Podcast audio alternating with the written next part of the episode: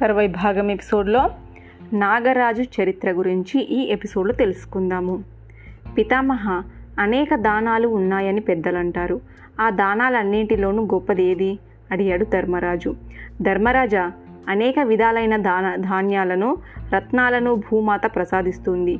ఈ కారణంగా దానాలన్నిటిలోనూ భూదానము గొప్పదని ధర్మవేత్తలు పేర్కొంటున్నారు. బంగారము వెండి ధాన్యాలు పట్టు వస్త్రాలు మణి మాణిక్యాలు ఎంతో దానం చేసిన అవన్నీ అవంతైన భూదానంతో తులతూగవు. భూదానం చేసిన దాత భూమిలా కలకాలము స్వర్గంలో ఉంటాడు. ఇంత మాత్రం భూదానం చేసినా చాలు. దాత వచ్చే జన్మలో రాజుగా అవతరించి ప్రజల మండలనుకుంటాడు రాజన్నవాడు విశాల భూదానము లేదంటే వీర మరణంతోనే స్వర్గాన్ని అలంకరించాలి. బ్రహ్మ హత్యాది పాపాలన్నీ భూదాదా భూదానంతో పోతాయి. ఎంతటి పాపి దానం చేసినా భూమికి ఆ పాపము అంటదు స్వీకరించవచ్చు. భూదానము అశ్వమేధ యాగము ఈ రెండు ఒకదానికొకటి సర్వ సమానము ప్రజలకు హితవు చేకూరుస్తూ భూమాత కొన్ని సూక్తులు చెప్పింది. వాటిని భూగీతి అని పేర్కొంటారు. ఆ భూగీతను విన్న తర్వాతనే పరశురామునికి భారీగా భూదానము చెయ్యాలనిపించింది. ఆ గీత నీకు చెబుతాను విను. ఇహాపరాల్లో చెప్పలేనంత ఖ్యాతిని సుఖాన్ని ఆశించిన వారు భూదానం చెయ్యాలి. ఎలాంటి ధర్మం కూడా భూదానంతో సరిరావు. ఇతరుల దానం చేసింది తాను దానం చేసింది అటు ఇటు తిప్పి మళ్ళీ దానం చేస్తే భూమాత దుఃఖిస్తుంది. భూమి రత్నగర్భ భూదాత భూ గజస్వ మాణిక్య వనితాది అమూల్య దానాలు ఫలితాన్ని ఇట్టే పొందుతున్నారు. అనేక ధనధాన్యాలకు ఉత్పత్తి స్థానమైన భూమిని దానం చేసే ఆ దానము తామే చేసినట్టుగా పంచభూతాలు పొంగిపోతున్నాయి. రాజులకు భూదానాన్ని మించింది లేదు. పరమ పాపాలకు మూలమైన రాజు ఆ పాపాలని పోగొట్టుకోవాలంటే భూదానం చేసి తీరాల్సిందే. దానం చేసిన భూమిని తిరిగి తీసుకుంటే ఇరవై ఒక్క తరాల వరకు అధోగతి పాలు కావాల్సిందే. భూదానం చేస్తానని చెప్పి చెప్ చెయ్యకపోతే కన్నా మరొక ఘోర పాపము లేదు. చెప్పాడు భీష్ముడు. పితామహ భూదానం సరే ఇంకా ఏమైనా ఇయ్యదగిన దానాలు ఉన్నాయా? ఉంటే చెప్పండి అడిగాడు ధర్మరాజు. అన్న కనకాది దానాలు అనేకం ఉన్నాయి ధర్మరాజా. అన్నం వల్ల యజ్ఞ యాగదులే కాదు లోక వ్యవహారాలు సర్వం కొనసాగుతున్నాయి. ఈ కారణంగానే మునీశ్వరులంతా అన్నం సర్వోత్కృష్టమని చెబుతున్నారు. కాబట్టి అన్నదానం కంటే గొప్ప దానం మరొకటి లేదంటారు పెద్దలు. ప్రాణాలన్నిటికీ ఆధారము అన్నము. అలాంటిది అన్నాన్ని ఇట్టి వారికి కూడా పెట్టకుండా అతిథులకు ఆధారంతో అర్పించటంలో తప్పు లేదు. అది గొప్ప పుణ్యము. బాగా ఆకలితో ఉన్నవారికి కరుణించి వారి ఆకలి తీర్చగలగాలి. అనర్థమై గుమ్మంలో అడుగుపెట్టిన వారి పట్ల తిరస్కార ధోరణి మంచిది కాదు. వారిని అవమానకరంగా చూడటము అంతకన్నా మంచిది కాదు. బక్క చిక్కిన కుక్కపిల్లైన ఆకలికి అలమటిస్తూ గుమ్మంలో నిల్చుంటే అన్నం పెట్టి తీరాలి. అన్నం అమృతమని ఒకప్పుడు నిండు సభలో సాక్షాత్తు బ్రహ్మ దేవుడే తెలియజేశాడు. ఎంతటి బలవంతుడైనా వేలకింత అన్నం తినకపోతే దుర్ దుర్బలుడు. అవుతాడు. శరీరంలోని ధాతువులని నిరంతరం అభివృద్ధి చెందాలంటే అన్నం కావాలి. కాబట్టి చక్రవర్తిగా నువ్వు వెళ్ళప్పుడు అన్నదానాలతో అందరినీ సంతృప్తిపరచు. మృష్ట అన్నదానం వలన స్వర్గ సౌకర్యాలు ఇట్టే లభిస్తాయి. చెప్పాడు భీష్ముడు. ఏ ఏ నక్షత్రాల వేళ ఏ ఏ దానాలు చేయడం మంచిది పితామహ?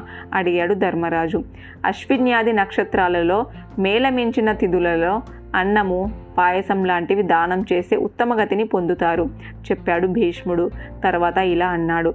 ధర్మరాజా సమస్త మనోరథాలు నెరవేర్చినందువల్ల కలిగే గొప్ప పుణ్యరాశి అంత కనుక ప్రధానంతో సులువుగా లభించగలదని ఆత్రి మహర్షి ఆదేశించాడు. కనకము ఆయుర్ధాప్రయము పరమ పవిత్రము దాతకి కనకము భావశుద్ధి కలిగిస్తుంది. ఒకటా రెండా? ఎన్నని చెప్పమంటావు? కనక ప్రదానం వల్ల లాభాలు? అందుకని ఒకటే మాట.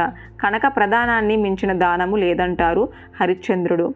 అలాగే పానీయ దానము సకల పాపాలను పోగొడుతుందని మునుపు మనువు చెప్పాడు. అందుకే చెరువులు నూతులు దిగుడు బావలు తామర కొలనులు ఎప్పుడు నిర్మించాల్సి ఉంటుంది. ఒక పుణ్యాత్ముడు తవ్వించిన చెరువులోని నీటిని ఆవులు తాగి దాహం తీర్చుకుంటే ఆ పుణ్యాత్ముడు వంశం సదా పెంపొందుతుంది.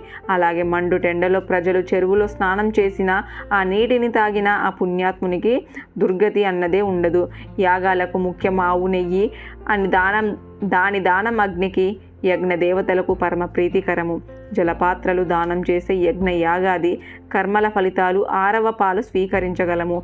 వంట చెరుకు దానం చేస్తే సదా ధనధాన్యాలతో తులతూగుతూగలరు గొడుగును దానం చేస్తే పుత్ర సంపత్తి కలుగుతుంది.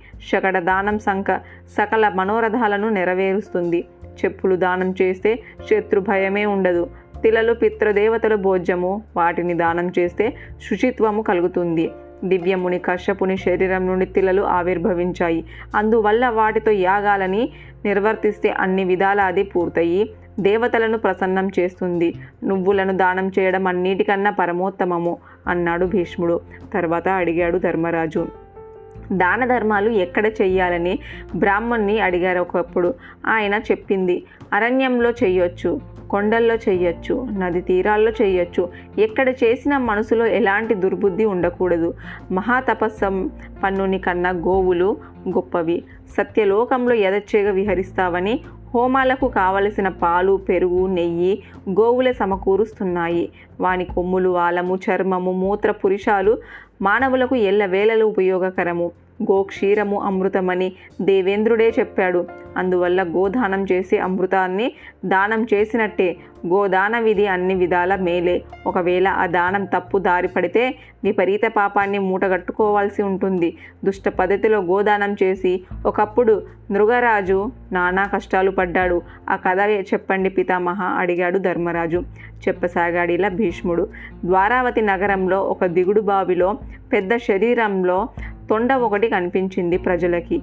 ఆ తొండ కారణంగా బావిలో నీరు కలుషితమవుతుందని ఆందోళన చెందారు ప్రజలు. దాంతో పెద్ద పెద్ద తాళ్ళతో తొండను బంధించి వెలుపల లాగేందుకు ప్రయత్నించారు. అయితే ఆ ప్రయత్నము ఫలించలేదు. తొండను ఉన్న చోట నుంచి అంగుళం కూడా కదల్చలేకపోయారు.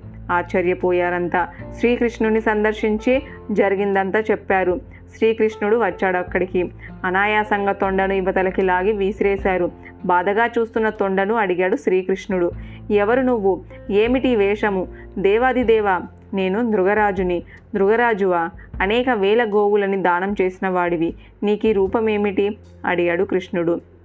బాధగా తన గోడు అంతా దృగరాజు ఇలా వెళ్ళబోసుకున్నాడు. ఎప్పటిలాగే ఒకనాడు ఒక తపస్శాలికి ఓ గోవును దానం చేశాడు. ఆనందపడి ఆ గోవును తరలించుకొని పోయాడతను. కొంతకాలానికి ఆ గోవు మందతో కలిసి మా దగ్గరికి తిరిగి వచ్చింది. అయితే అది నేను గుర్తించలేదు. దానిని ఇంకొకరికి దానం చేశాను. అతడు చాలా ఆనందించాడు. గోవును తీసుకుపోసాగాడు. అంతలో తపస్శాలి వచ్చి ఆ గోవు తనదన్నాడు.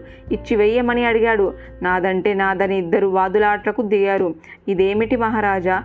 దానం చేసిన గోవునే మళ్ళీ దానం చేసే ఫలితం ఏముంది? మీరు చాలా తప్పు చేశారు అన్నారు. ఏం చెయ్యాలో తోచలేదు. ఇలా ఈ తగవును తీ తీర్చాలో అంతు చిక్కలేదు. అయినా ప్రశ్నించాను తపస్శాలి. చేతులు పట్టుకున్నాను. తర్వాయి భాగం నెక్స్ట్ ఎపిసోడ్లో తెలుసుకుందాము.